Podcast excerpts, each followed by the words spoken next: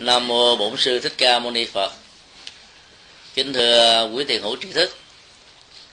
Hôm nay à, trong đạo tràng nhìn thấy à, số lượng của các vị à, tri thức nam tương đương với số lượng của tri thức nữ là điều rất là đáng khích lệ. À, hầu như là từ ở trong nước ra nước ngoài đó thì số lượng các vị tri thức nam ít lắm mà ở đây thì số lượng nam lại nhiều? Thì phương tiện đây thì à, chúng tôi xin à, à, nói về cái cái giá trị nam tính ở trong Phật giáo đó.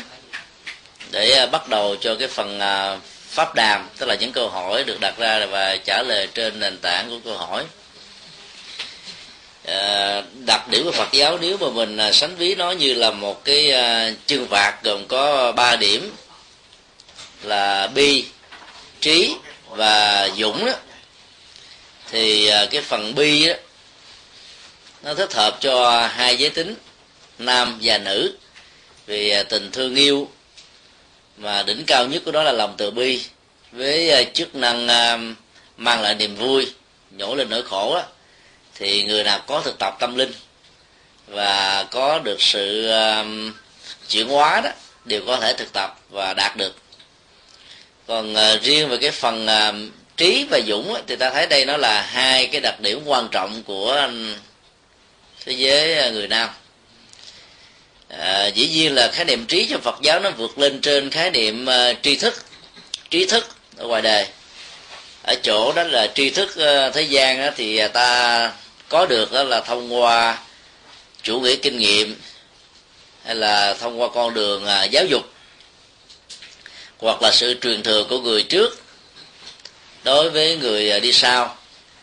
Trong khi đó à, tuệ giác hay là trí tuệ của đức phật dạy đó thì à, nó là một cái tiến trình nhận thức ứng với cái phương pháp uh, sống phù hợp với đạo đức. Đó là cái tiêu chí một.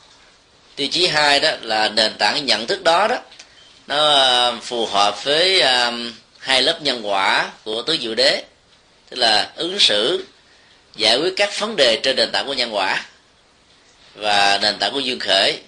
Rồi ờ, rộng ra nữa đó thì dựa trên nền tảng của vô ngã và vô thường. Thì người ứng xử sống được như vậy thì được gọi là người có trí.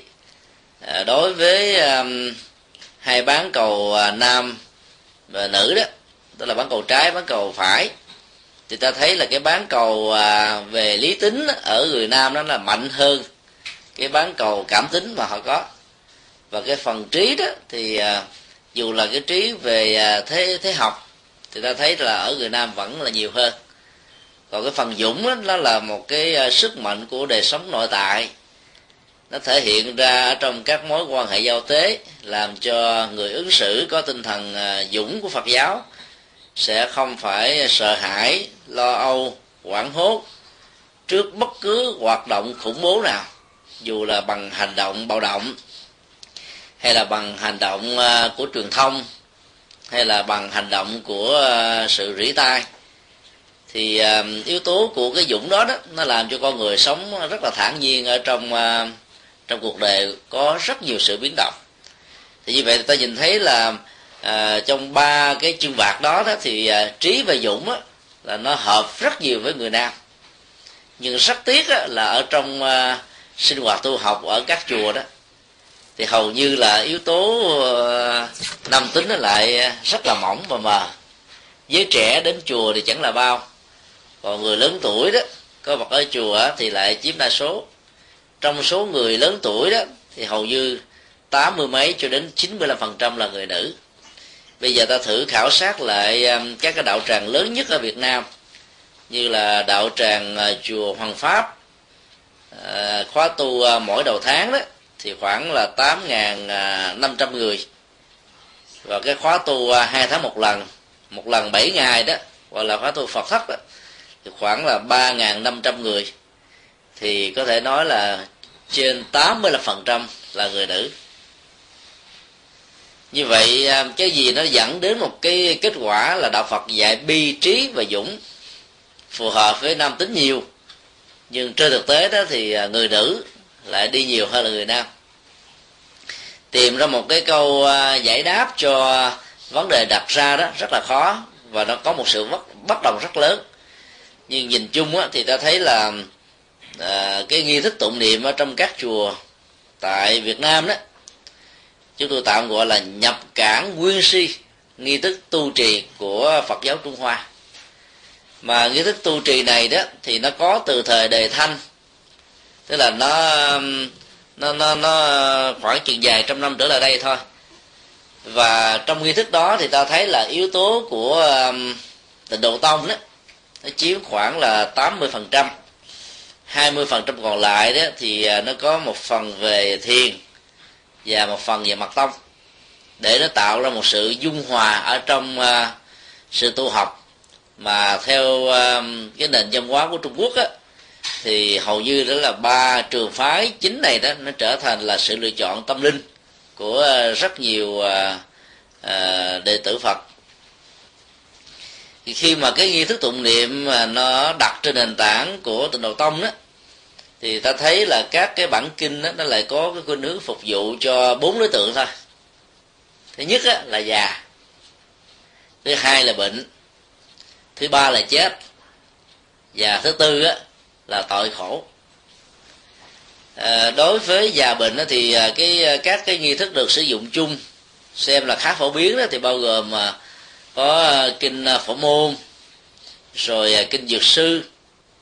À, thì ta thấy là ừ, hướng dẫn những cái kỹ năng để giúp cho người bệnh vượt qua cái già cái bệnh như là một cái quy luật tất yếu mà con người ai cũng phải trải qua từ một cho đến nhiều lần ở trong cuộc đời của mình. Còn kinh à, di đà, kinh à, địa tạng thì được sử dụng cho nghi thức cầu siêu, tức là dành cho người quá cố. Các nghi thức sám hối thì đa dạng, tùy theo truyền thống. Phổ thông nhất là sám hối hồng danh. Rồi à, sau đó thì ta có hàng loạt các cái nghi thức sám pháp như là từ bi tỷ sám, rồi lương hoàng sám, mục liên sám pháp hoặc là các nghi thức ờ, lễ bái hồng danh phật như là ờ, ngũ bách danh gọi là vàng phật vân vân. Thì hầu như là cái ờ, khóa gì trụng về sám hối này đó nó đáp ứng cho đối tượng chính yếu là tội và khổ. Và kết quả là đó là trong suốt cái thời gian ta hành trì đó các cái thực phẩm tâm linh mà người phật tử tại gia tiếp xúc được thông qua các nghi thức đó, là dành cho người già bệnh chết và tội khổ thôi. Thì giới trẻ à, nói chung là những người nam đó khi mà tiếp xúc với các nghi thức này đó thì nó có lẽ nó nó không có một cái ấn tượng. Trong khi đó ta trở về với cái truyền thống tâm linh của Đức Phật trong suốt 49 năm thuyết pháp đó thì à, cái điểm mà mình phải thừa nhận là trong số hơn 300 pháp hội 300 ngàn pháp hội với số lượng trên 300 ngàn bài kinh ngắn và dài đó thì hầu như đó là các bài kinh dành cho giới trẻ dành cho nam tính đó, nhiều lắm. Cho các sinh hoạt xã hội cho các loại hình nghề nghiệp. Không được các tổ trung hoa quan tâm.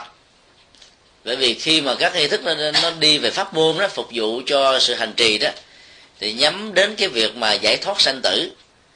Trong khi đó thì à, truyền thống tâm linh đức phật dạy đó thì nó lại khác ngài không ờ, chủ trương ờ, giải thoát sanh tử cho tất cả mọi người. Vì đó là một sự lựa chọn của một thiểu số thôi. Phần lớn là những vị ờ, xuất gia chân chính. Còn những vị cư sĩ tại gia đó, khi mà tu trì đến một cái giai đoạn mà cái hạnh phúc về phương diện phước báo và công đức mà mình đạt được đó, không còn đủ sức làm cho mình à, bị áp phê nữa. Mà mình có một nhu cầu nâng cao hơn về phương diện tâm linh thì lúc đó thì à, con đường à, của chư Phật đi là khích lệ những người đó mạnh dạng đi qua một cái hướng tâm linh khác đó là hướng tâm linh của người xuất gia. Và con đường tâm linh dành cho người tại gia đó làm sao để à, sống ở trong đời được hạnh phúc được bình an à, trên nền tảng của phước báo và không bị hệ lụy ở trong việc hưởng thụ một cách có nghệ thuật và đúng phương pháp. Các phước báo do chính mình tạo ra bằng à, chánh nghiệp và chánh mệnh nói chung. Do đó đó là ba chương vạc về à, con đường à, mà những người đệ tử Phật đi theo đó bi trí và dũng đó, thì nó lại hợp rất nhiều cho người nam. Nhưng vì các nghi thức tụng niệm của chúng ta đó nó lại không khai thác yếu tố đó.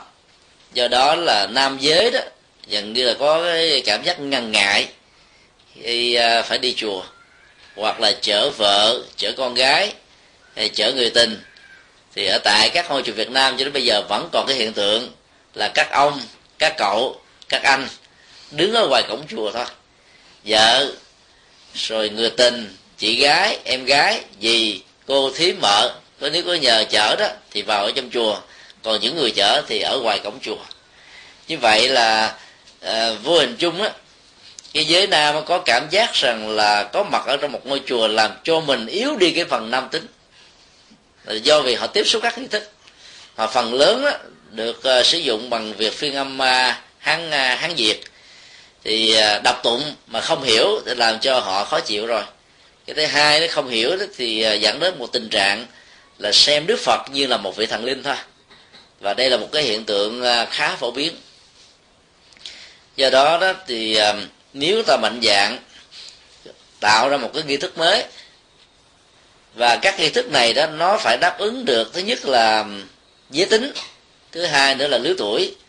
Thì chúng tôi tin chắc rằng là cái việc mà phổ cập Phật pháp cho mọi thành phần mà nhất là nam giới đó sẽ thành công hơn.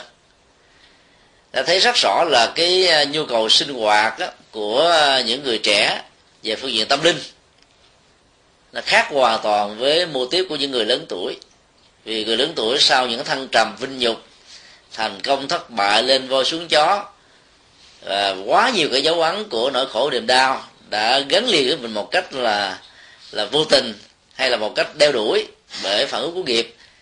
Thì có khuynh hướng là bây giờ muốn quay về đời sống nội tại bên trong thôi. Rũ bỏ hết tất cả mọi thứ trần duyên để tìm kiếm con đường giải thoát.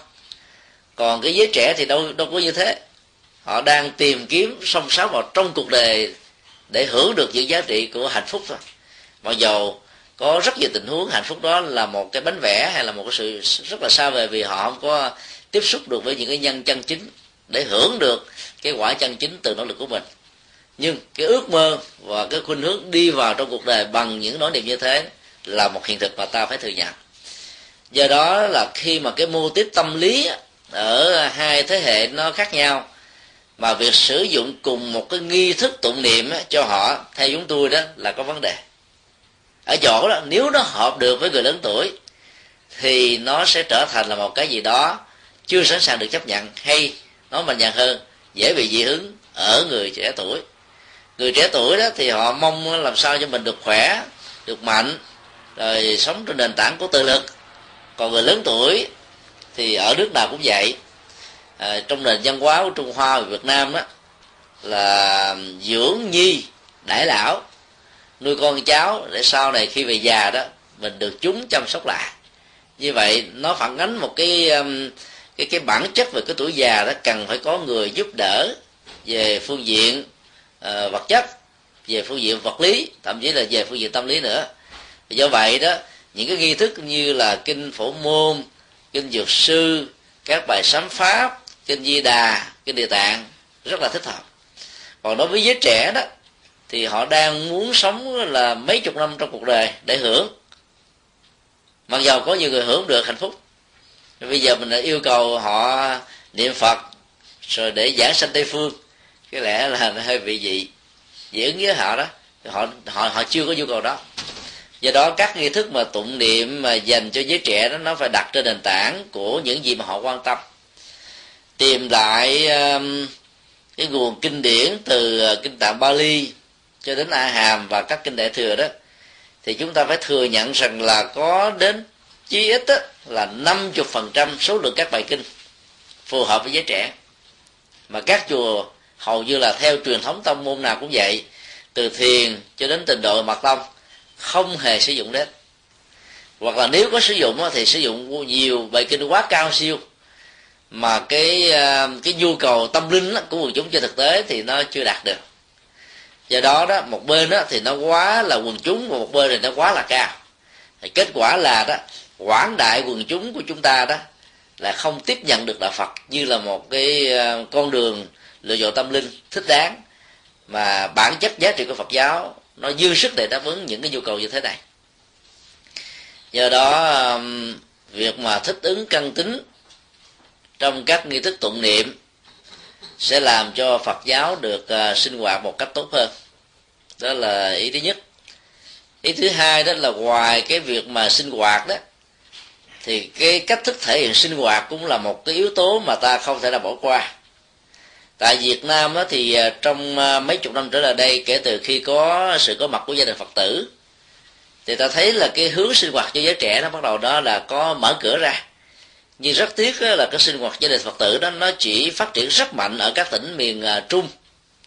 Rồi bắt đầu mờ nhạt từ từ ở các tỉnh miền Nam. Tại à, thành phố Sài Gòn, cả 24 quận huyện, số lượng toàn bộ các gia đình Phật tử hiện có chưa bằng được một cái quyện lỵ của các tỉnh miền Trung. Và càng đi sâu xuống sáu tỉnh miền Tây thì số lượng gia đình Phật tử lại càng mờ nhạt hơn ít hơn. Và do đó cái sinh hoạt với trẻ là gần như là nó chìm dần nó mờ nhạt Cho nên Phật tử mặc dù mạnh như thế nhưng lại không có đắc sống và bám rễ được ở trong nền văn hóa của miền Bắc. Gần như nó là cái uh, sản phẩm um, xã hội của Phật giáo miền Trung. Và nếu ta mạnh dạng nhân rộng các cái mô hình sinh hoạt với trẻ này đó thì Phật giáo nó sẽ có nhiều thành phần hơn. Và phần mà nam tính đó, vốn bản chất bi trí dụng của Phật vượt lên trên rất nhiều các tôn giáo khác về phương diện này đó, sẽ trở thành một sự lựa chọn của quảng đại quần chúng ở trong à, xã hội Việt Nam và nhiều cái xã hội à, nông nghiệp khác. Cho nên à, việc mà thể hiện cái cách thức sinh hoạt đó cũng rất là cần. Khi nãy chúng tôi đề nghị là mình cần phải có một cái nghi thức tụng niệm dành cho giới trẻ và ta cũng nên mạnh dạng trong cái việc mà thể hiện nghi thức đó đó, nó cũng có phần khác với cho giới lớn tuổi. Giới lớn tuổi nghe tiếng chuông, tiếng mỏ hướng về đời sống nội tại, cảm thấy rất là hân hoan, hạnh phúc. Còn giới trẻ đó, mà nghe tiếng chuông, tiếng mỏ họ rầu lắm. Họ rầu vô cùng. Nó vẽ nó nó nó nó hướng nội quá nhiều. Cho nên thay vì các nghi thức của họ là tụng, gõ mỏ thì ta có thể mạnh dạng, phổ nhạc để cho họ có thể ca. Nội dung thì vẫn được giữ nguyên một trăm phần trăm. Còn cách thức thể hiện đó, thế tiếng mỏ, tiếng chuông bằng nhạc điệu, thì chúng tôi tin chắc rằng là giới trẻ nó cảm thấy rất là thích ứng. Ta thấy là cái sinh hoạt của gia đình phật tử đó, trong một cái ngày chủ nhật, cái phần tụng á, nó không có, mà là phần ca. Ca các bài sám để cho họ có thể có cảm giác hăng quan đối với phật, pháp và tăng sau đó là những cái sinh hoạt với trẻ bao gồm học đố vui sinh hoạt cộng đồng để có thể tìm hiểu mở rộng thêm kiến thức ở trong các mối tương quan xã hội. Và nhờ vậy đó cái cái chất liệu Phật pháp mà họ tiếp nhận đó nó chỉ là một cái phần ứng dụng thôi chứ nó không cần quá chuyên sâu và nâng cao. À, theo kiểu mà ta đi vào trong từng pháp môn như là những người lớn tuổi đang chuẩn bị cho mình một cái à, cảnh giới sống ở cái tuổi về già cho an lành để à, khi mà ta có vô thường qua đời đó ta được có được một cảnh giới tái sinh bình an. Do đó việc thể hiện nhạc điệu ở trong các nghi thức dành cho giới trẻ đó là điều mà ta cũng cần phải uh, suy nghĩ. Trong uh, khoảng chừng 3 năm trở lại đây đó thì cái sinh hoạt giới trẻ ở một số chùa ở tại à, Việt Nam nó bắt đầu được khởi sắc. Các sinh hoạt đó, nó, nó giới hạn ở trong à, ba phương diện. Thứ nhất á, là tạo ra một cái mô hình có cái nội dung sinh hoạt tương tự như gia đình phật tử truyền thống nằm dưới sự à, hướng dẫn của các vị trụ trì. Cái mô hình này nó có mặt á, là vì nó như là một cái nhu cầu và phản ứng thực tế từ dưỡng cái mô hình sinh hoạt gia đình à, phật tử mà không tạo được một cái chỗ đứng ở trong các ngôi chùa ở miền nam. Ở chỗ đó, gia đình phật tử đó gần như các huynh trưởng nắm toàn bộ nội dung và chương trình sinh hoạt tu học. Trong cái đó nhà sư trụ trì hay sư cô trụ trì đó chỉ đóng vai trò là giáo uh, cố vấn giáo hành. Do đó đó là các nhà sư và các sư cô ở tại miền nam hình như là có khuynh hướng không ủng hộ cái sinh hoạt của gia đình phật tử mặc dầu biết rằng đó nó là cái cửa ngõ rất hữu hiệu để cho giới trẻ và người nam đến với đạo phật một cách à, mạnh dạng hơn và có kết quả hơn. Thì cái mô hình này là cái mô hình là đang được uh, trải nghiệm ở tại các tỉnh miền nam và kết quả là rất là thành công. Mô hình thứ hai đó là tổ chức các khóa tu cho giới trẻ và thời gian tu học của đó là từ 3 ngày cho đến à, 7 ngày địa điểm có thể là một cái nơi cấm trại, hoặc là một ngôi chùa có diện tích đất rộng, có các phòng ốc và phương tiện à, tương đối là đủ đầy. Thì à, cái mô hình này đó, nó tạo ra một sự thu hút chưa từng thấy. Nếu ta lấy à, chùa Hoàng Pháp là một cái minh họa, thì năm 2006 đó, cái khóa tu dành cho giới trẻ đầu tiên ở trong 3 tháng hè 7 ngày, chỉ có khoảng là 700 em học sinh và sinh viên, không phải Phật giáo tham dự. Đến năm 2007 thì con số đó trở thành là 1.500 và năm 2008 trong tháng 7 vừa qua đó, thì số lượng này lên đến là 3.200 mấy chục.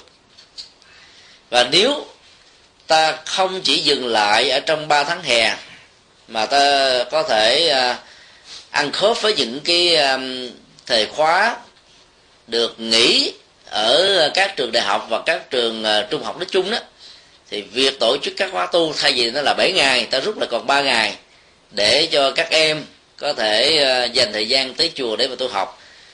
Thì chúng tôi tin chắc rằng là số lượng nó không phải là ba ngàn mấy nữa, mà có thể là bốn ngàn cho đến là vài chục ngàn, nếu cái không gian của ngôi chùa đó nó có rộng và đủ sức để dung chứa. Như vậy là bản bản chất của giới trẻ không phải là dị ứng trước cái con đường tâm linh vốn rất là à, phản ánh được cái um, thể trí của họ là bi trí dũng. Mà vì ở chỗ đó là các ngôi chùa không thấy đây là một cái nhu cầu. Và cũng không hề có những cái nỗ lực tạo ra một cái mô hình sinh hoạt để cho họ có cái chỗ đứng.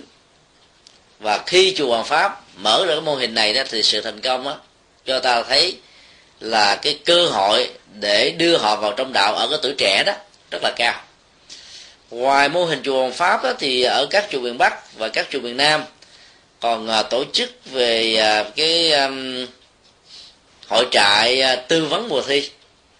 Thì số lượng các em sinh viên và học sinh đó, tham gia tư vấn mùa thi rất là cao. Kết quả là đó thông qua các cái mùa tư vấn như vậy họ biết được đạo phật một cách gián tiếp. Cho nên đây cũng là một cái cửa ngõ để cho những người chưa hề biết đến phật giáo biết đến phật giáo một cách có nghệ thuật hơn ấn tượng hơn và giữ họ lại ở một mức độ của tri thức. Từ đó đi vào con đường tâm linh cũng ờ, rất là dễ dàng. Một mô hình khác đó thì ờ, sử dụng uh, sự cấm trại đó là một cái điểm thu hút. Trong đó đó cái sinh hoạt tâm linh đó, chỉ khoảng 10% còn sinh hoạt về ờ, xã hội hội đoàn đó thì chiếm đến 80% cũng có ca múa sướng hát kể chuyện đố vui rồi à, thi về các phương diện nhưng nội dung được lòng chứa vào trong này đó Phật giáo 50% và bên ngoài là 50%. Như vậy các em chưa phải là Phật tử, không có cảm giác cái chương trình cấm chạy sinh hoạt cho giới trẻ như trên là nó quá nặng. Và những người là Phật tử thường thành, con gia đình Phật tử đòi, cũng không thấy không thấy, đây là chương trình nó quá thấp đối với mình.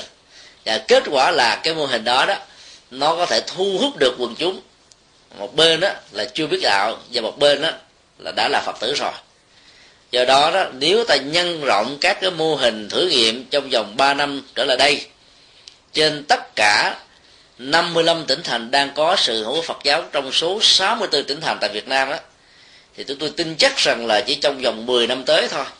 Thì Phật giáo của chúng ta sẽ có rất nhiều giới trẻ. Năm 1994 khi ờ, chúng tôi du học tại Ấn Độ đó thì ờ, có hai năm 94 và 95 chúng tôi ở trong ký túc xá của một cái trường college hồi giáo. Tại đây cái chương trình sinh hoạt tu học đó thì chúng tôi chứng kiến hàng ngày hàng tuần. Mình ở trong ký túc xá của hồi giáo có một cái đền hồi giáo rất là lớn, và thấy rằng là đến những cái mùa chay của họ đó, số lượng người hồi giáo ở trên toàn nước ấn độ trở về đây để mà tu học đó, cả đến 50.000 người. Và tối họ nằm ngủ ngoài trời, rất là đơn giản, với một cái phương tiện là tấm ni lông trải trên mặt đất thôi. Và có thể nói 90% là giới trẻ nam. Còn người lớn tuổi rất ít. Người nữ hầu như là không có. Và chỉ có cầu nguyện ở tại nhà của mình. Số lượng đó chỉ có vài phần trăm đi theo. Khi mà họ có con nhỏ được người cha dẫn đi, họ thắp tùng thôi. Chúng tôi ờ, cũng ờ, có cơ hội tham viếng rất nhiều ngôi chùa đền của ấn độ giáo và kỳ na giáo thì thấy rất rõ là cái giới trẻ tại hai tôn giáo này đó là chiếu khoảng là bốn chục cho đến là năm chục phần trăm so với là giới lớn tuổi. Còn trong các ngôi nhà thờ của thi chúa giáo và tinh lành á, thì ta thấy là chương trình sinh hoạt dành cho giới trẻ là riêng với những người lớn. Và số lượng giới trẻ luôn luôn chiếm đại đa số. Các tôn giáo nhất thần và đa thần nói chung thì yếu tố của trí và dũng hầu như không có. Ấy thế mà qua cơ cấu tổ chức hành chánh và những cái loại hình sinh hoạt vừa với cái sức mà giới trẻ đang cần có, đã tạo ra một cái lực thu hút rất lớn, làm cho họ có mặt ở trong các đền. Mặc dù nếu ta hỏi sự có mặt của họ, ở đây là vì sự thu hút gì? Câu trả lời của phần lớn của các anh chị em trẻ đó là, bữa nào không đến sinh hoạt ở nhà thờ hay là đến đền của họ đó họ cảm thấy thiếu vắng. Không phải họ thiếu vắng tâm linh vì họ thiếu vắng như là một thói quen vì từ nhỏ họ được, được dẫn dắt rồi. Và đến một cái ngày đó mà không có mặt họ cảm thấy nó khó chịu vô cùng cho nên buộc họ phải đi. Đến nơi sinh hoạt thì hỏi họ học được cái gì thì câu trả lời phần lớn của nhiều người là suy nghĩ và lắc đầu. Như vậy là cái sinh hoạt về cộng đồng nó cũng là một cái phần sinh hoạt giống như là xã hội khác thôi. Và do đó đó, nó trở thành một cái lực hút để người ta có dịp nam thanh nữ tú, hội hè, sinh hoạt, giao lưu, tiếp xúc với nhau. Bên cạnh cái con đường văn hóa tín ngưỡng mà họ cũng có. Trong khi đó thì đạo phật của chúng ta có cái đặc điểm bi trí và dũng, cao hơn bất kỳ một tôn giáo nào. Nhưng vì ta không có những cái nỗ lực mang tính cách là hệ thống và các bậc làm cha, làm mẹ cũng không xem và thấy đó là một nhu cầu. Cho nên ta chỉ có ờ, khuyên lơn dâm ba câu, dạy ba lần.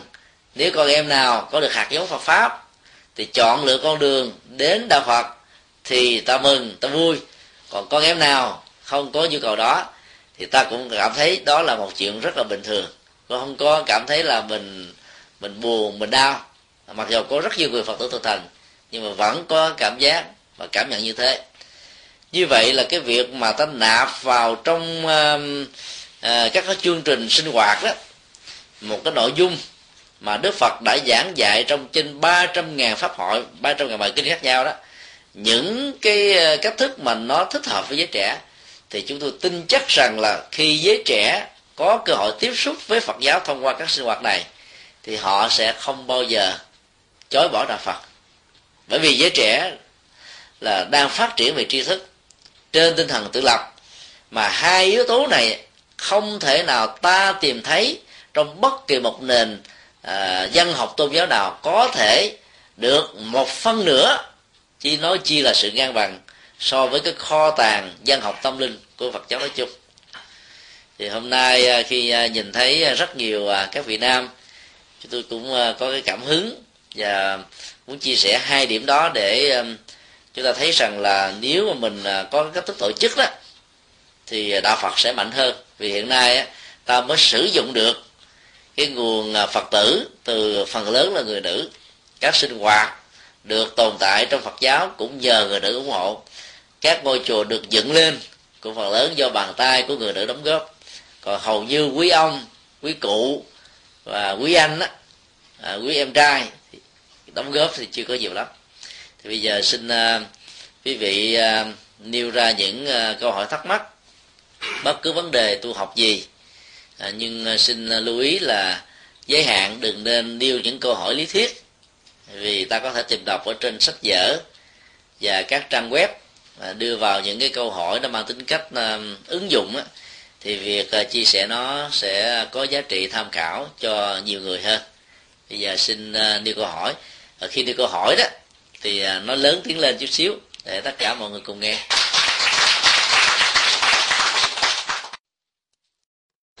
Vâng, cái đề tài của thầy thích hợp với con. Vì con đang là huynh trưởng dây có thể và con đang là giảng viên của các lớp à, huấn luyện. Thì con có hỏi các em rằng điều là tại sao mà em đến chùa làm gì? Nếu là bố mẹ bắt bắt. Nói rõ ràng nhưng mà có những đứa mà sở dĩ bắt được mới đầu nó bắt, nhưng về sau vài ba năm sau nó nghiện. Nó không đếm được. Nó bắt là những anh như con bây giờ cũng có một đứa chống nội. Mặc dù nó ở nhà nhưng lâu lâu ông nội cho con đến chùa. Đó, cái lý do mà thầy nói là tại sao như vậy đó. Mới đầu mình phải khuyến khích nó. Mới đầu thì nó đến nơi nó vùng vằng, nó không dậy nổi cái vì chạy sớm với thầy. Thì lẽ cuối cùng thì trong vòng độ khoảng 30 đứa mà với nó nó còn lại trong 15 năm con ở dạy ở cái chùa đó thì bây giờ nó có vào khoảng 10 phần trăm nó còn lại. Và bây giờ là rất là thuần hành. Tức là những đứa bé mà ngày xưa bị bắt buộc đó, bây giờ rất là thuần hành. Rất là, là, là, là, là không bảo ai bảo nó ở nhà thì không ở đó. Thành ra cái vấn đề là phải dạy con nít từ cái lúc mà còn nhỏ chứ lúc lớn quá mà đưa đến chùa khó lắm phải đó, đây là ý kiến của con. À, chân thành là cảm ơn sự chia sẻ à, của chú à, về cái việc mà huấn luyện con em ở cái tuổi à, vị thành niên. Khi mà đặt chúng vào trong một cái quỹ đạo tâm linh à, con đường à, tự giác của nhà Phật đó thì sau này đó nó chẳng những không có hại gì mà ngược lại nó tạo một cái tiền đề cho sự lựa chọn và cái hướng đi một cách rất là vững cho con em mình ở trong hiện tại và tương lai. Thì đó là cái điểm mà mà mà người Phật tử nên à, lưu tâm cái đó nó liên hệ đến cái khái niệm rất quan trọng mà phần lớn thường dẫn đến sự hiểu lầm về phương diện ờ, lý giải nó. Đó là khái niệm tự giác ở trong đạo Phật. Rất nhiều Phật tử nghĩ rằng là tự giác đó là để cho con mình tự ý thức dẫn đến cái tự do tự lựa chọn. Còn nếu con em mình chưa thấy rằng là việc mà chọn đạo Phật là một nhu cầu á thì ta cũng ờ, phớt lờ và không quan tâm. Vì ta nghĩ rằng là Đức Phật là khích lệ ta cái con đường à, tự ý thức và tự giác như thế trong cái đó khái niệm ờ, tự giác của nhà Phật là một cái tiến trình nỗ lực ờ, tự lực của bản thân. À, để tìm kiếm cái giá trị giác ngộ giải thoát chứ không phải là là nhận lấy cái ân sủng của Đức Phật à, về phương diện thành quả giác ngộ này.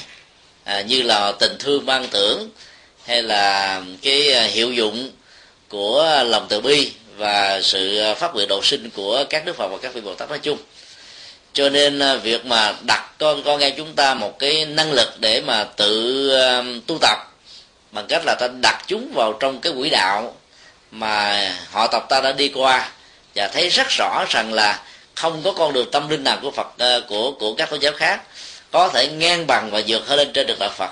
Thì ta mạnh dạng hơn trong việc hướng dẫn để cho con em của mình trở thành phật tử từ thuở nhỏ. Thì tại việt nam đó, thì chúng tôi thấy rằng là cái việc mà đưa con em mình á tham gia các gia đình phật tử vẫn tốt hơn rất nhiều là khuyến khích con em mình đi tụng niệm. Thì tụng niệm á nó đòi hỏi đến các hạt giống phật pháp khá nhiều. À, vì ở các chùa việt nam đó ngoài các nghi thức mà chúng tôi vừa nêu khi nãy bao gồm kinh di đà phổ môn học danh sám hối địa tạng vân vân thì các nghi thức còn lại là các bài kinh đại thừa quá cao siêu mà phần lớn có thể nói 7 cho đến 80 phần trăm các chùa từ độ tông là đọc kinh diệu pháp liên hoa. Một bản kinh và ta ta tạm chấp nhận theo cái ờ, sự ờ, ờ, phán giáo của ngài trí cải đại sư, người trung quốc, là kinh này được giảng vào 8 năm cuối cuộc đời Đức Phật. Và đối tượng thính chúng nghe đó là A La Hán trở lên. Tức là để nâng cái trình độ tâm linh của các vị A La Hán chấp nhận cái con đường tâm linh nhất Phật thừa để từ đó là đi lên trên con đường của Bồ Tát đạo.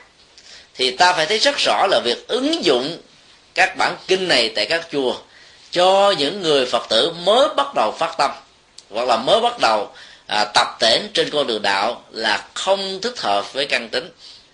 Cho nên ta thấy là đưa kinh điển ở mức độ nhân thừa vào trong các nghi thức tụng niệm có giá trị hơn rất nhiều lần so với việc đưa các bản kinh đại thừa cao siêu. Thì vì khi mà giới trẻ đến chùa được cha mẹ hướng dẫn và có một cái niềm à, à, vui thích trong các chương trình sinh hoạt mà nếu mà tiếp cận với các bản kinh này thì thời gian sau các em sẽ bị dội vì các em hiểu không nổi. Từ việc hiểu không nổi nó sẽ dẫn đến hai tình trạng. Một là xem phật như là thần linh hay là xem rằng đạo phật á, là xa rời thực tế. Cho nên ta cố gắng là hướng dẫn con em của mình vào trong sinh hoạt gia đình phật tử. Tại đây đó thì con em của mình được học hỏi giáo lý một cách là vừa tầm với cái mức độ hiểu biết tương thích với các chương trình tế học của các em đang theo đuổi. Cái thứ hai đó nó có những cái sinh hoạt rất là vui tươi mà giá trị đạo đức và nhiều phương diện khác đó, nó được khích lệ ở mức độ rất là nhẹ nhàng. Cho nên con em ta dễ dàng chấp nhận hơn là khuyến khích con em ngồi gõ mỏ tụng kinh giống như một nhà sư hay là một sư cô. Do đó đó, ta mạnh dạng và hướng dẫn một cách có nghệ thuật thì có lẽ là kết quả là con em chúng ta sẽ trở thành phật tử như là một sự lựa chọn. Có ý thức. Còn ở những ngôi chùa, các hoạt động sinh hoạt gia đình phật tử chưa có đó thì đó là một thách đố rất là lớn. Thì cha mẹ nên có ý thức tặng cho mình những bản kinh mà giá trị trị liệu và hướng dẫn tâm thức của các em á, nó đạt ở, ở mức độ có thể hiểu và hành khá thành công. Chúng tôi xin đề nghị là ta nên tìm những cái bản uh, kinh pháp cú đó tổng hợp của 423 câu kệ à, tập đại thành từ nhiều bản kinh khác nhau trong hai truyền thống tâm linh của à, à, nam tông và bắc tông thì các em đọc vào những bài kệ đó như là danh ngôn hay là lời vàng Phật dạy ở mức độ mà các em có thể tự hiểu mà không cần phải tra khảo vào các cái à, à, quyển từ điển chuyên ngành. Hoặc là ta có thể sử dụng những cái bài kinh như là kinh à, phước đức rồi à, kinh uh, vua ngã tướng kinh tứ diệu đế kinh 12 nhân duyên kinh từ bi rồi uh, kinh thiện sanh hay là kinh um, hiền nhân. Và ta in ra để tặng cho con em của mình. Bởi vì phần lớn ở các chùa không hề có những ấn bản về các bản kinh này. Do đó, đó các phương tiện internet các trang của phật giáo có thể cung ứng cho ta. Và khi tặng cho con em mình các cái bản kinh như thế đọc vào một lần chúng tôi cam đoan rằng là cái sự ham thích về phật pháp ở các em bắt đầu được triển khai vì cái tuổi đó là cái tuổi đam mê về tri thức, tìm kiếm về các cái giá trị minh triết ở trong cuộc đời. Mà bắt gặp được đạo phật ở những phương diện này đó, thì chắc chắn rằng là con em mình nó sẽ biết được đạo phật dễ dàng hơn. Chỉ còn mình mình chờ cho sinh hoạt gia đình phật tử hoặc là những mô hình sinh hoạt giới trẻ như chúng tôi vừa nêu khi nãy, có mặt ở các ngôi chùa mà gia đình của mình gần nhất ở chỗ đó thì có lẽ là sẽ mất một thời gian rất là lâu để huấn luyện và giúp cho con em của mình trở thành một phật tử. À, xin đi câu hỏi khác. Dạ, Chính là thầy trên thực tế thì không có được như vậy làm như thế này. Phần đông các em mà lớn lên ở đây thì tiếng việt á, có thể em nghe em hiểu. Nhưng mà để mà hiểu được kinh phật mà ngay nhiều dạng gì cũng rất là khó. Thành làm có một cách gì để có một kinh thật là dễ mà có thể dịch ra tiếng Anh được? Mà các em đạt được, thì thưa thầy có không? Trước khi chia sẻ về à, vấn đề à, cô vừa đưa ra đó thì à, chúng đưa ra một cái kinh nghiệm có thật. Vào khoảng tháng 10 năm 2007 chúng tôi thuyết giảng tại Đắk Lắk.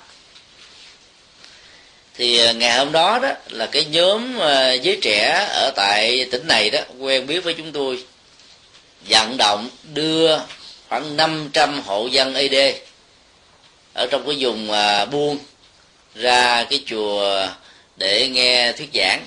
Dĩ nhiên là tiếng việt họ không rành, phải có người thông dịch ra tiếng ed thì sau cái buổi mà thuyết giảng ngày hôm đó đó, ngoài cái phần quà tặng á, thì rất nhiều người không muốn về, họ muốn ở lại để hỏi. Thì có một câu hỏi đặt ra đó, chúng tôi bí trả lời không nổi cái cô à, người ed này nói tiếng việt giống như người mỹ mà nói tiếng việt đó. Chúng tôi biết. Mấy thầy ngày nấy học giỏi lắm. Biết tiếng anh tiếng pháp tiếng đủ thứ hết. Tại sao mấy thầy không chịu học tiếng ấy đế? Để dạy chúng tôi bằng tiếng ấy đế để khỏi phải thống dịch. Chúng tôi ngồi lặng câm luôn.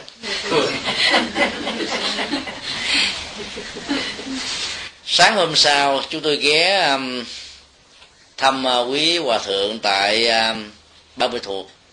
Và có kể lại cái câu chuyện diễn ra tối hôm qua. Chúng tôi đề nghị là ba cái tỉnh uh, gia lai cum tum đắk lắc đó là nó có một cái cấu trúc uh, dân tộc cao nguyên.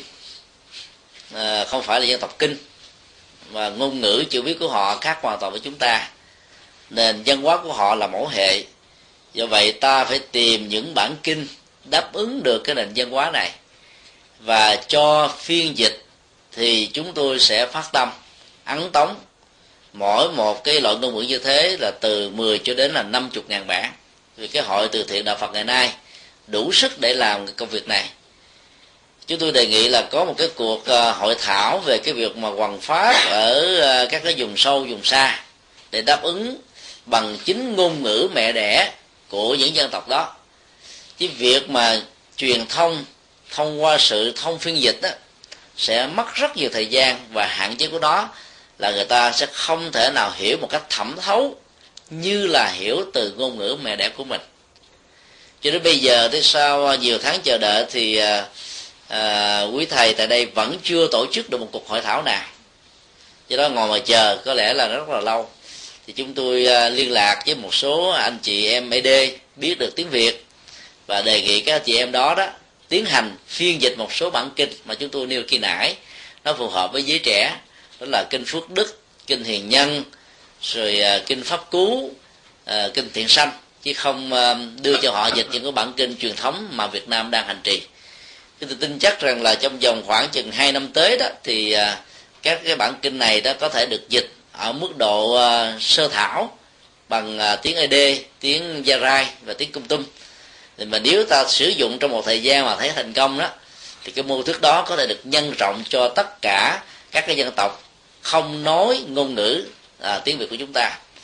Thì cũng tương tự theo cái mô hình đó nếu ta áp dụng ở tại hải ngoại thì ta cũng phải dựa trên cái cơ cấu của ngôn ngữ mẹ đẻ ở tại hiệp chủ quốc Hoa Kỳ Anh Úc và những quốc gia trực tiếp ảnh hưởng từ nền văn hóa ngôn ngữ của ba quốc gia này đó thì ta thấy là việc mà truyền bá đạo bằng ngôn ngữ tiếng Anh là một nhu cầu không thể không có. Và để làm việc đó một cách có hiệu quả đó thì trước nhất đó ta phải cho à, cái nghi thức đó, đọc tụng ở trong các chùa là bằng tiếng Anh. Và nghi thức này nó đã có rồi. Ta không cần phải à, phải tốn công để dịch. Vì các bản dịch bằng tiếng Anh á về các bài kinh mà chúng tôi nêu đã có đầy đủ trên à, đạo phật ngày nay com của chúng tôi biên tập. Nó cũng có đủ ở trên trang web quảng đức com của thầy nguyên tạng. Nó cũng có đủ ở trên trang à, thư viện hoa sen của cư sĩ tâm diệu. Nó cũng có đủ ở trên trang à, con đường giải thoát của cư sĩ bình đẳng sơn ở bên úc. Và ta chỉ cần có cái ý tưởng như thế thôi thì các bản kinh anh ngữ đã có đủ hết rồi. Như vậy là khi mà đến chùa ta đọc tụng bằng kinh tiếng anh, thì chắc chắn rằng là con em của chúng ta đó sẽ có một cái hứng thú rất là lớn. Nhưng vấn đề khó khăn nằm ở chỗ là liệu các chùa có quan hỷ và sẵn sàng chọn lựa cái nghi thức tụng niệm mới bằng tiếng Anh này hay không? Câu trả lời ở phần lớn các chùa là không.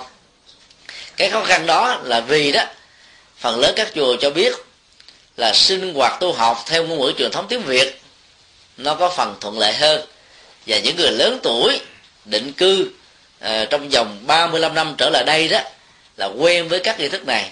Bây giờ sử dụng nghi thức mới thì có nhiều người tiếng anh cũng không rành. Do đó đó cái thành phần đi chùa phần lớn là ở tuổi trung niên trở lên cho đến những người già. Mà sử dụng một nghi thức khác đó, thì làm cho họ có lẽ là ngại và không đến chùa. Cũng giống như giới trẻ tụng bằng tiếng việt thì họ sẽ không có mặt. Thì như vậy để giải quyết cái vấn đề một bên vẫn đáp ứng được các cái nhu cầu truyền thống cho những phật tử truyền thống. Mà cái nguồn gốc văn hóa đó, nó nặng về cái phần việt nam hơn là văn hóa của anh và mỹ tại đây. Thì ta nên có hai cái khoảng thời gian sinh hoạt khác nhau. Rất may mắn là các nước phương tây ta có đến hai ngày cuối tuần thứ bảy và chủ nhật. Và hầu như là các chùa đó chỉ có sinh hoạt hoặc là buổi sáng hoặc là buổi chiều của chủ nhật hay là thứ bảy chứ không có sinh hoạt từ sáng cho đến chiều. Như vậy nếu chùa nào chọn ngày thứ bảy hoặc là chọn ngày chủ nhật đó, thì buổi sáng có thể dành cho người lớn tuổi, còn buổi chiều dành cho người trẻ tuổi. Thì trong cái chương trình sinh hoạt, bao gồm cái nghi thức tụng niệm dành cho giới trẻ đó, thì ta nên mạnh dạng sử dụng bằng nghi thức tiếng Anh. Thì giới trẻ sẽ hiểu được đạo lý, triết lý cao siêu của nhà Phật. Đi một vài lần rồi, tự động họ sẽ rủ thêm những người khác về ta huấn luyện làm sao đó cho giới trẻ, xin lỗi phải dùng một cái từ, nhưng mặc dù nó không được hay, nhưng mà tạm để mình dễ hình dung á. Giống như là các con chim bồ câu. Sáng mơi, ta thả một con chim bồ câu, cách cái nơi mà chúng được nuôi một trăm cây số. Chiều, ta trở về, ta đi bằng xe xe hơi, thì con chim bồ câu đó nó về trước ta chẳng những thế, nó còn rủ thêm các con chim bồ câu khác nữa. Vấn đề ở chỗ là cái lòng chim bồ câu và thực phẩm dành cho chim bồ câu đó phải hết sức là ấn tượng. Nó phải đẹp và nó có nhiều cái phần ăn. Thì từ một con chim bồ câu, ta sẽ có ra đến năm, bảy con cho đến vài chục con chim bồ câu là chuyện rất là thường. Cũng tương tự như thế, nếu mỗi một ờ, cư sĩ phật tử nam, nữ trẻ hiểu được tiếng anh thông qua các chương trình sinh hoạt bằng tiếng anh mà cảm thấy hứng thú và tìm được những lệ lạc của mình á thì tự động chúng sẽ rủ bạn bè ngay cả luôn là những người ở các quốc gia khác định cư và sống sinh hoạt bằng tiếng Anh trên đất nước Hoa Kỳ này. Thì như vậy, đáp ứng bằng ngôn ngữ, quốc ngữ tại các quốc gia là một nhu cầu để làm cho đạo Phật được bám rễ một cách rất là sâu chắc về phương diện phương pháp luận cho đến phương diện tri thức luận, cho đến phương diện à, là đạo đức và hành trì luận. Thì từ đó đó, thì đạo Phật nó sẽ trở nên là một sự lựa chọn rất là vững chãi. Tương tự như thế, nếu đạo phật việt nam có mặt ở tại nước pháp, thì cái ngôn ngữ sinh hoạt cho giới trẻ tại đây không phải là tiếng việt, mà nên là tiếng pháp. Nếu chùa ở tại đức thì ta nên sinh hoạt bằng tiếng đức. Mười năm sau, theo dự đoán của nhiều nhà phân tích thì cái thế hệ những người đi vượt biên định cư theo dạng ODP hay là HO hoặc là theo dạng hôn phối thì gần như là trở thành những người gần đất xa trời. Có một số thì phải uh, trở về với các bụi theo nguyên lý vô thường. Thì hầu như là cái nền văn hóa Việt Nam đó, nó nằm ở cái thế hệ uh, phân nửa và thế hệ thứ hai trở đi.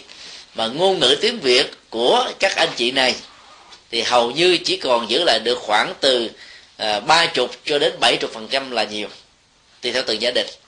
Và nếu như ta không mạnh dạng nghĩ đến cái hướng 10 năm sau đó, thì kết quả là Phật giáo Việt Nam sẽ bị rơi vào một cái khủng hoảng rất lớn ở tại các quốc gia sau cái biến cố năm 1975 là tìm một mảnh đất để mà truyền bá cái văn hóa tâm linh Phật giáo của mình.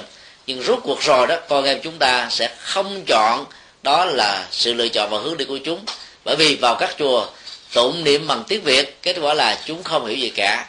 Và khi không hiểu rồi, đi theo chúng bạn tới những cái sinh hoạt khác mà có những cái hoạt động hấp dẫn hơn, thì chúng sẽ từ bỏ đạo gốc và đi theo các tôn giáo mới này. Cho nên á, các nhà phật tử tri thức và những người có lòng với phật pháp và cho cái tương lai hạnh phúc của con em mình, nên nghĩ ra một cái cách là ta ngồi lại với nhau, tìm những cái bài kinh tạo ra một nghi thức bằng tiếng anh. Rồi ta đến thuyết phục các vị sư trụ trì để xin một cái chương trình sinh hoạt riêng cho giới trẻ, không ảnh hưởng đến cái giờ giấc và thời khóa sinh hoạt của những người lớn tuổi. Thì lúc đầu có thể các chùa chưa mạnh dạng vì làm thêm phải mỏi mệt, phải đầu tư. Mà bây giờ có người mạnh dạng đứng ra làm việc này, thì chúng tôi tin chắc rằng là sự dấn thân làm của quý vị sẽ làm cho chùa quan hỷ chấp nhận từ cái chỗ là bất dĩ dẫn đến như là một phương hướng lựa chọn không thể nào không có. Thì kết quả là trong một tương lai rằng ta đáp ứng được cho thế hệ con em của chúng ta. Cho nên đó, sinh hoạt mà không dựa trên ngôn ngữ bản địa đó là điều khó có thể thu hút được. Cái tầng lớp con em vốn tiếng việt không còn là một điểm mạnh như là chính chúng ta ở tại đây nữa. À, thầy công việc là bên công giáo họ có một cái tổ chức nào gọi là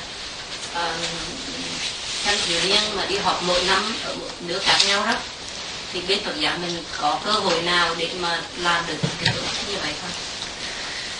bên thi chúa giáo thì à, họ có tổ chức YMCA đó là dành cho giới trẻ nam. Ngoài ra thì à, à, uh, uh, YWCA dành cho giới trẻ nữ. Dạ thưa thầy, không phải chương trình đó mà cái chương trình là, là tổ chức là, là Youth International là tất nhiên. Và ngoài ra đó thì họ còn à, là có một cái tổ chức à, giới trẻ à, thế giới mà cách đây không lâu đó thì ta nghe tổ chức ở tại úc đó với số lượng người tham dự là trên là là bốn trăm ngàn người là giới trẻ thì ta phải thấy rất rõ là cái cách mà chơi chữ của cái hội đoàn này rất là hay à, là World Youth là giới trẻ thế giới. Trong, trong khi đó ta thấy rằng là những người tập hợp tham dự để gặp mặt đức giáo hoàng Benedict là những người giới trẻ thiên chúa giáo. Trong đó không hề có giới trẻ của tinh lành giới trẻ của đạo hồi giới trẻ của do thái giới trẻ của đạo phật và những tôn giáo còn lại. Cái cách thức chơi chữ như thế này đó làm cho người ta có cái cảm giác rằng là toàn bộ giới trẻ đó là của thi vô giáo cả. Và nó tạo ra một chất khích lệ tâm lý rất là lớn ở những người theo tôn giáo này. Và dần già rồi á, thì à, cái sức thu hút của họ sẽ trở thành là mạnh hơn. Việc à, Phật giáo Việt Nam và Phật giáo à, trên toàn cầu đó, cho đến bây giờ vẫn chưa có một hoạt động nào, một tổ chức nào dành cho giới trẻ nó có một cái mức độ có sức thu hút lớn như thế năm 2006 2007 khi tham gia hội thảo với à, hội liên hữu Phật tử thế giới. Thì cái hội liên hữu Phật tử thế giới này đó, trong à, nhiều năm trở lại đây đó, thì họ còn có hội liên hữu thanh niên Phật tử thế giới. Cái hội liên hữu thanh niên Phật tử thế giới ra đề như là một cái bối cảnh để đáp ứng được cái nhu cầu mà giới trẻ Phật giáo cần phải có, để họ có thể một mặt là tham gia các sinh hoạt văn hóa tâm linh đạo đức của Phật giáo mặt khác đó, mang những giá trị của Phật giáo này đi vào trong các con các cuộc đời. Nhưng rất tiếc đó, là sau năm 1951 đó kể từ khi nó được thành lập bắt đầu hoạt động nó mạnh trong vòng mà à, ba thập niên thì sau đó nó dần già đó trở thành là mờ nhạt. Số lượng các quốc gia tham dự vào hội liên hữu Phật giáo thế giới và thông qua đó là có mặt với hội liên hữu thanh niên Phật tử thế giới là nó chỉ có chưa được năm chục quốc gia. Và mỗi một quốc gia như vậy đó thì ở các cái thành phố lớn đó thì họ có một cái à, chapter à, để mà trở thành một cái điểm nối kết cho cái giới trẻ Phật giáo trên toàn cầu. Nhưng rất tiếc cái hoạt động đó vẫn đang còn rất là giới hạn. Vấn đề nếu ta nghiên cứu về bản chất của hiến chương của hội liên hữu Phật tử thế giới và à, hội liên hữu thanh niên Phật tử thế giới thì ta thấy đó hội trưởng của các hội này là những người cư sĩ chứ không phải là những thanh à, những vị mà tu sĩ à, trẻ. Cho nên đó, nó không tạo ra một cái sức vận động một cách đồng bộ bởi vì phần lớn giới trẻ và các phật tử đến với phật giáo là thông qua một ngôi chùa. Mà nếu như hình ảnh các vị sư không tham gia chính ở trong cái cơ cấu lãnh đạo của cái hội liên à, liên hữu thanh niên phật tử thế giới đó thì kết quả là chỉ có một số người có ý thức hoặc là họ là truyền thống nòi giống như là gia đình phật tử của việt nam chúng ta mà thôi. Cho nên á cái cái cái mô hình đó nó cần phải được nhân rộng. Mà hiện tại đó cái việc mà tham gia để trở thành một cái tổ chức thành viên cho cái hội liên hữu thanh niên phật tử thế giới phải nói hết sức là nhiêu khê. Chúng tôi uh, có lấy cái đơn vị của chùa giác ngộ để đăng ký vào trong cái hội đoạn này. Mặc dầu mình đã có tham dự rất nhiều cái tổ chức phật giáo quốc tế và họ rất là biết về bản thân của mình. À, ấy thế mà cho đến bây giờ sau hai năm nạp đơn mà vẫn chưa được kết nạp làm thành viên. Cái việc mà nó khó khăn về cái cơ cấu hành chính như vậy đó nó sẽ dẫn đến một cái kết quả là ta sẽ khó có thể mời gọi các hội đoàn trẻ của Phật giáo khắp năm châu trở về sinh hoạt của chúng ta trong một cái ngôi nhà của giới trẻ thế giới nói chung. Cho nên đó, chúng tôi nghĩ rằng là cái cơ cấu hành chính đó cần phải được thay đổi và cũng đừng quá dè chặt khi nghĩ rằng là các cái tổ chức giới trẻ Phật giáo ở các nước khác muốn đăng ký tham gia với mình á phải cần có những cái tiêu chuẩn ABC quá khắc khe như là kết nạp vào trong một cái đảng gì nào đó thì tôi nghĩ rằng là nó nó nó không có hiệu quả cao. Dù sao đi nữa cũng phải thừa nhận rằng là cái hoạt động của hội liên hữu thanh niên phật tử thế giới đó là một sự khích lệ rất lớn và cũng là một cái mô hình mà phật giáo quốc tế đó cần phải tham khảo. Hiện tại đó thì các vị lãnh đạo phật giáo thế giới đó hầu như là không có gắn liền với cái hội liên hữu phật giáo thế giới nữa. Và người cao nhất à, đứng làm cố vấn cho tổ chức này thì gồm có hai vị hòa thượng. Thứ nhất là hòa thượng thích tinh văn, sáng lập tổ chức phật cô sư thế giới và thứ hai là hòa thượng Dhammananda người tích lan và là tăng trưởng của phật giáo malaysia. Và ngài đã qua đời cách đây hai năm. Thì như vậy, tổ chức này chỉ còn lại hòa thượng tinh văn còn trước đây đó, rất nhiều hòa thượng của việt nam và nhiều vị hòa thượng của các nước khác tham gia với tư cách là phó chủ tịch của hội liên hữu phật giáo thế giới. Nhưng sau một thời gian tham gia rồi thì các ngài đều rút lui vì chủ tịch hội liên hữu phật giáo thế giới luôn luôn là người phật tử và được ghi rõ ở trong hiến chương. Và nó cũng giống như cái mô hình ở tại việt nam đó là gia đình phật tử. Khi cái quyền bính về cái tổ chức sinh hoạt tu học nó nằm ở một người cư, cư sĩ trọn vẹn thì rất nhiều thầy nhiều sư cô cảm thấy rằng là mình đã đứng ra ngoài cái sinh hoạt đó. Cho nên sự ủng hộ và nối kết đó, nó có phần giảm đi rất là nhiều. Thì đó là những cái dữ liệu mà chúng tôi cho rằng là nó mang cái tính hiện thực để chúng ta cùng suy nghĩ thêm để cùng nỗ lực tìm kiếm một cái mô hình nào đó mà cái tổ chức hội thanh niên liên hữu phật tử thế giới đó cần phải được nhân rộng ở một mức độ mà mỗi một quốc gia như vậy nó không chỉ có là một vài cái cầu nối mà nó có đến cả vài chục, vài trăm. Càng nhiều càng tốt. Thì lúc đó nó cái sinh hoạt tu học của giới trẻ đó, nó thật sự là nảy nở và nó đáp ứng được cái cái cái nhu cầu rất là đa dạng và phong phú của nhiều thành phần giới trẻ khác nhau thì con bây giờ con nghe con nhận xét thấy như thế này. Phật tử, giới trẻ, con em chúng ta ở đây cũng cho các em mà đi vào cái ờ, đạo phật để nói truyền cái ờ, truyền thống của phật giáo việt nam.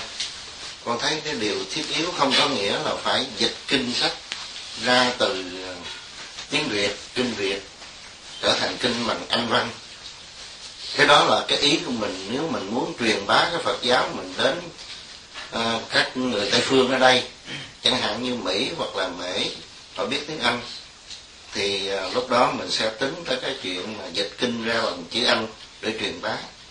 Còn mục đích mình muốn truyền bá cái phật giáo của việt nam mình thì điều cần thiết. Con con thấy rằng quý vị à, người việt của mình ở đây cần phải hỗ trợ cho các trung tâm việt ngữ cần cho các em học chữ việt biết được chữ việt nó đọc được kinh việt.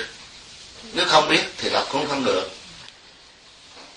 À, khi uh, chúng tôi chia sẻ và đề nghị một cái hướng uh, sử dụng ngôn ngữ mẹ đẻ cho người thọ trì tập tụng đó là dựa vào cái uh, tâm lý văn hóa của uh, từng con người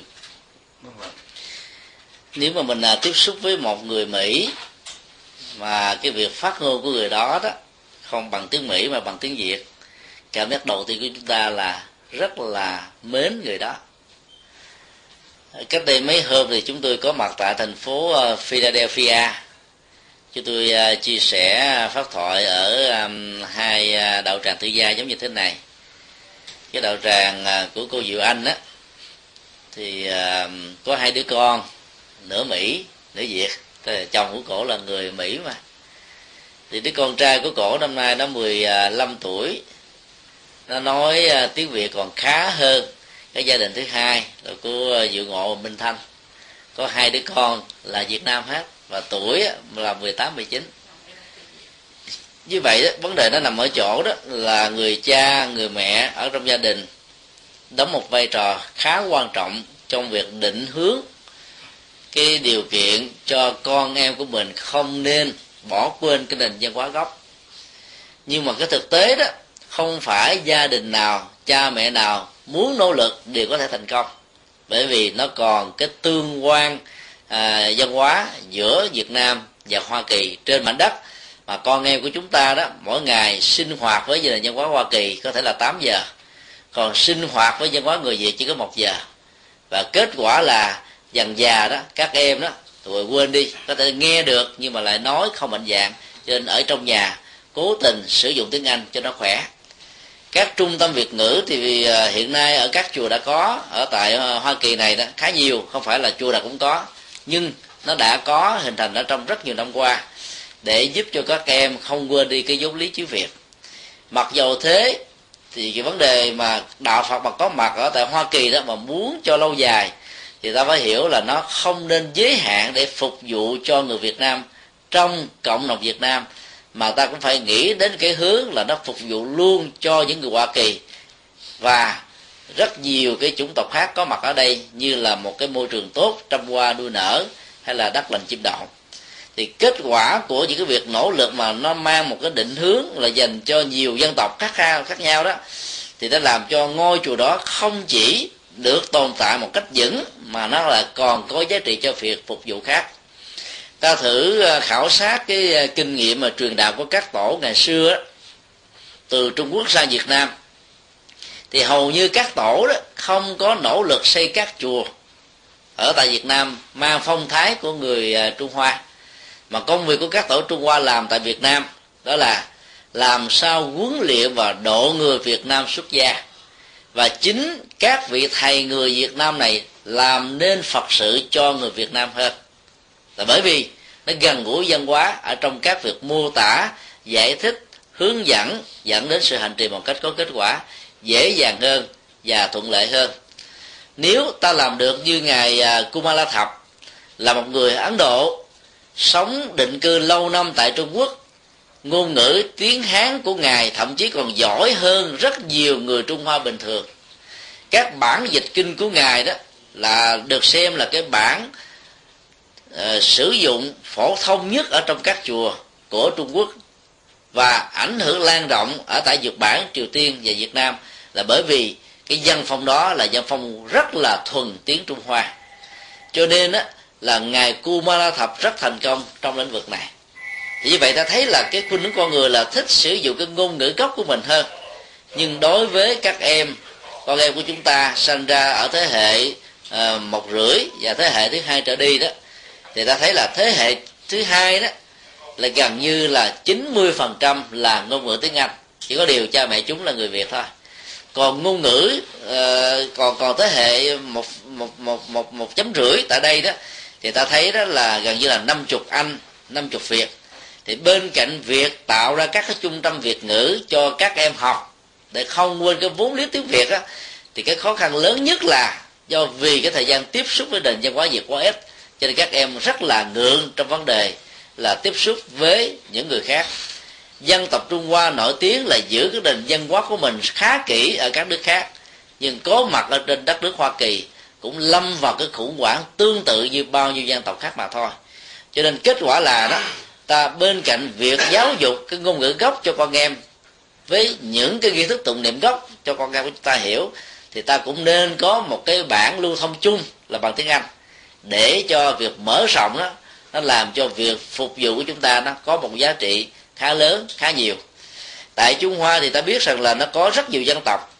Mỗi một cái tỉnh lớn như vậy đó, ngoài cái um, cái cái ngôn ngữ chính, nó còn có nhiều cái phương ngữ khác nữa mặc dầu à, chữ hán đó nó được thống nhất là một ký tự chung cho toàn quốc sử dụng. Và các cộng đồng người trung quốc có mặt trên khắp năm châu bốn bể cũng sử dụng chung một cái chữ hán này. Nhưng cái cách phát âm của từng uh, từng châu như thế là khác nhau hoàn toàn. Thế mà họ vẫn có được một cái nghi thức chung.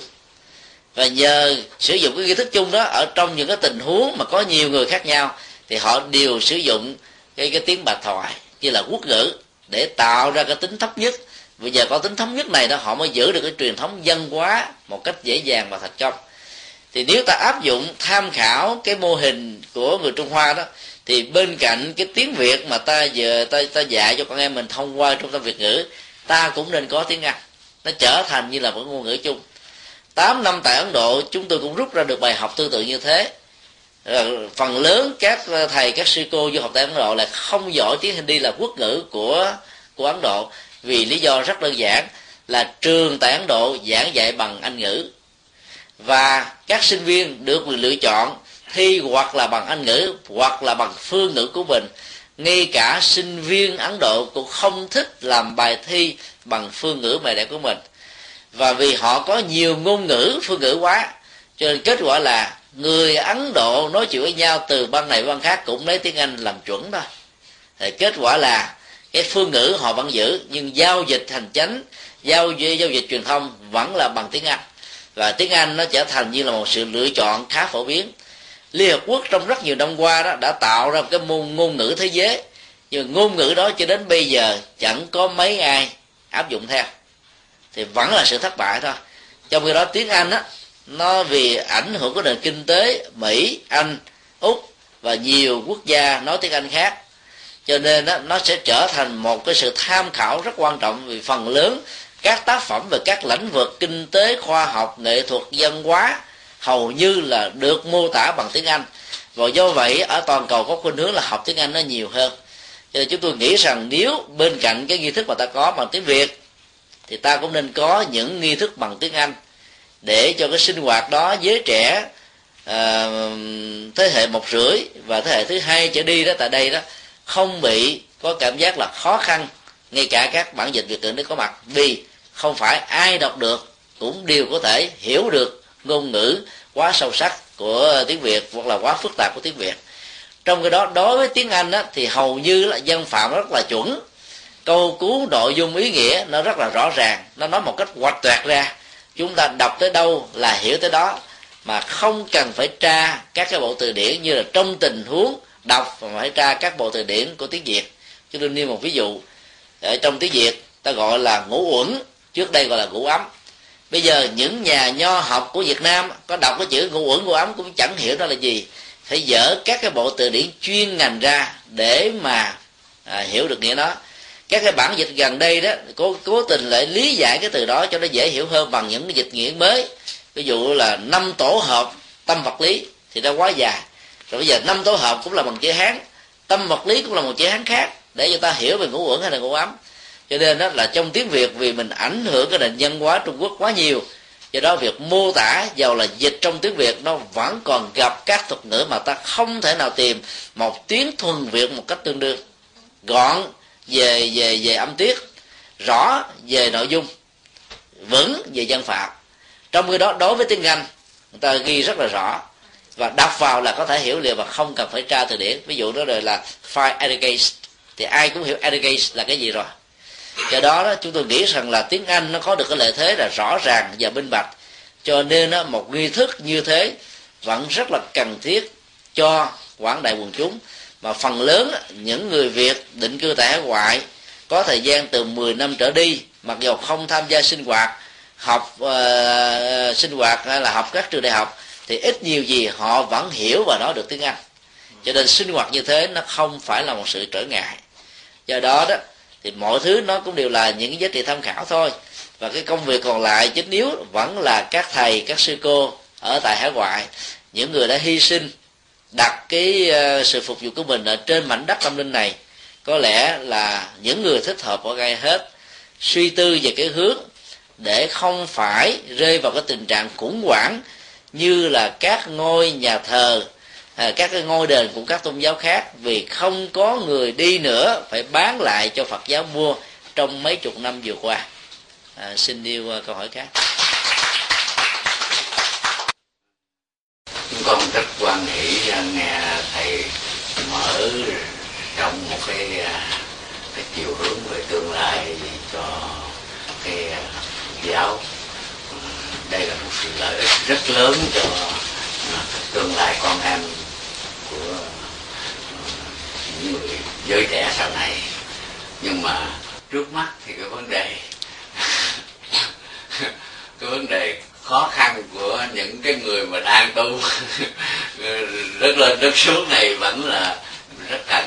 Thành ra con xin thầy từ bi quay trở lại Dạ. để à, nói cho chúng con ừm, thấy được một cái đường hướng nào nó nó dễ để mà cho chúng con thực hành để cho cuộc sống nó nó được an vui vì à, sự thật ra ở đây chúng con người nào cũng thấy cũng lớn tuổi và đã à, rất là, là chịu khó học hỏi cũng như là nó thực hành nhưng mà phần lớn là vẫn té lên té xuống.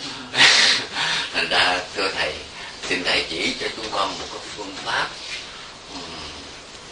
nào có thể tại vì tại vì mà chúng con thường thường chúng con thấy là kiếm tánh thành phật mà kiếm tánh hoài chẳng thành phật nổi. Thành ra thưa thầy thầy tự cái câu hỏi đặt ra đó nó liên hệ đến à, phương pháp luận của việc hành trì mà theo chúng tôi đó nó rất là quan trọng. Cái việc mà đi đúng con đường của nhà Phật đó thì được kinh điển xác định rằng là sáng tu học thì ngay cái lúc mà ta gieo nhân thì kết quả an lạc nó đã có mặt ngay buổi sáng rồi, chứ không phải chờ đến buổi chiều. Thì cái kết quả đó nó không có kết thúc sau khi kết cái sự tu học nó được ờ, được dừng, mà nó còn ảnh hưởng ở trong tương lai. Đó là cái nội dung mà ta cần phải xác quyết rất rõ về cái tính giá trị ờ, siêu việt thời gian của giáo pháp Đức Phật. Bây giờ yêu cầu trình bày một cái ờ, phương pháp gì đó mới, vì nó không cần thiết vì à, không có giáo pháp nào có thể vượt ra ngoài bát chánh đạo. Dù là thiền tông, mật tông hay tịnh độ tông, thì tất cả cũng là một cái phần ứng dụng từ một ở trong bát chánh đạo mà thôi. Ví dụ, toàn bộ các truyền thống của thiền thiền à, vipassana, thiền tứ niệm xứ, thiền à, tổ sư, bao gồm thiền công án và thở đầu, cũng chỉ là cái phần minh họa chi tiết của cái phần chánh niệm với chánh định thôi. Còn cái phần về tịnh độ tông cũng là cái phần khác của chánh niệm và chánh định. Vì cái mấu chốt của tịnh độ tông được nêu ra trong kinh A Di Đà là nhất tâm bất loạn. Còn đối với mật tông đó, tâm mật tương ưng thì cũng nằm ở cái chỗ là chánh định mà thôi. Cho nên có thể nói là ta không cần phải tìm kiếm những cái phương pháp gì mới nữa. Vì chừng đó nó cũng đã đủ rồi. Và có thể xác định rất rõ là tuệ giác của tất cả các vị tổ sư và những vị pháp sư lại càng thấp hơn. Không thể nào bì so được một phần so với những giáo pháp mà Đức Phật nêu ra ở trong à, kinh điển mà ta thường biết là bát chánh đạo. Rộng hơn chút xíu nữa là 37 phẩm trợ đạo. Do vậy, vấn đề ở chỗ là khi ta thực tập đó thì mình nắm được cái kỹ năng hành trì của nó, thì kết quả nó sẽ đạt được ở một mức độ mà mình có khả dĩ cảm nhận rằng là nó mang lại an lạc ở hạnh phúc ở hạnh phúc cho mình ở hiện tại và trong tương lai. Đối với cái khái niệm kiến đánh thành phật đó thì ta phải hiểu là các tổ sư trung hoa đó có cái phong cách giáo dục khuyến tấn nhiều. Và khi mà mình à, tiếp nhận một cái à, lời dạy mang tính cách là khuyến tấn đó, thì ta phải hiểu rằng là cái bản chất của hiện thực ở trong lời khuyến tấn đó đó nó chỉ là một phương tiện thôi chứ không phải là cứu cánh ở trong tự thân. Do đó ta đừng nên quá kỳ vọng vào cái khái niệm vừa nêu để nghĩ rằng là khi mình đi đạt được cái trình độ kiếm tấn thì ta có thể thành phật. Vì trong cái vấn đề mà giáo dục kiếm tấn á ta phải thấy là luôn luôn nó có một cái vế được tỉnh lược bằng những dấu chấm chấm chấm ở trong dấu hoặc dung nếu ta phân tích á, thì giữa khái niệm tiến tánh và thành phật á nó có một khoảng cách rất là lớn mà cái dấu hoặc vuông nó không phải là ba dấu chấm, mà nó có thể là vô số các dấu chấm. Kiến tánh là một chuyện mà đang ta quay về thôi. Trở về để hướng nội, quan sát, rồi thực tập, rồi chuyển hóa, rồi làm sao để mà lọc hết tất cả những phiền não của tâm ra. Rồi đến cái giai đoạn mà ta thành phật đó, nó có lẽ là nó trải qua rất là nhiều kiếp số nữa. Nhưng mà nếu mà mô tả dài như thế, bài bản như thế, thì có lẽ phần lớn chúng ta sẽ ngao ngán mà buông vì nghĩ rằng là con đường tâm linh của nhà phật, sao mà dài thế, sao mà khó thế? Cho nên các ngài rút lại, kiến tánh thành phật. Thì như vậy, đọc vào những cái câu như thế, ta phải hiểu là cái phương tiện nó đã được tháo gỡ ra ở chỗ này và làm cho mình có cảm giác là dễ để mình đi. Mà khi có tiếng đánh rồi, thì ta cũng không còn bận tâm đến cái việc thành phật ở trong cái thời gian bao lâu, kiếp này, kiếp sau, hay là nhiều kiếp về sau nữa mà quan trọng ở chỗ là ta an lạc được cái gì chất liệu được bao lâu à, độ sâu được bao nhiêu à, sau khi ta được cái gọi là kiến tánh. Nói như thế không có nghĩa là ta bài bác về những cái câu nói của các tổ ngày xưa mà chỉ xác định rất rõ là cái tính phương tiện trong những lời dạy giáo dục như thế rất là cao. Nếu ta tạm thử chấp nhận cái câu kiến tánh thành phật là một cái phán đoán về tính hiện thực thì có lẽ chừng lịch sử của trung hoa thôi, ta đã có là vài chục ngàn các vị phật rồi. Và nếu đó là một sự thật, thì nó ngược hoàn toàn với những gì đã được nêu ra trong kinh, là trong một hiện kiếp, trải dài đến rất là nhiều năm thậm chí là năm ánh sáng. Ta thấy là chỉ có một vị phật ra đời duy nhất, không phải vì tính độc tôn của các đức phật, mà vì cái nhu cầu thêm một vị phật thứ hai không cần thiết. Bởi vì ba đề chư phật cũng nói chung một chân lý là tứ diệu đế mà thôi. Đó là cái cách giải quyết vấn đề trên hai lớp nhân quả. Nhân quả khổ đau của bế tắc đưa quả lên để nhận diện. Tìm nguyên nhân á, là để truy ra gốc rễ đưa cái an lạc lên để ta ham thích và trình bày con đường để ta giải quyết khổ đau. Và cái đó là một cái mô hình mà các đức phật nào cũng phải đi qua. Ngôn từ các sử dụng có thể khác nhưng công thức nó vẫn là một chính vì thế mà cái nhu cầu có thêm một vị phật thứ hai ở trong một giai đoạn là không cần. Không cần nữa. Và vấn đề ở chỗ là ta sử dụng để ứng dụng như thế nào để có kết quả mà thôi.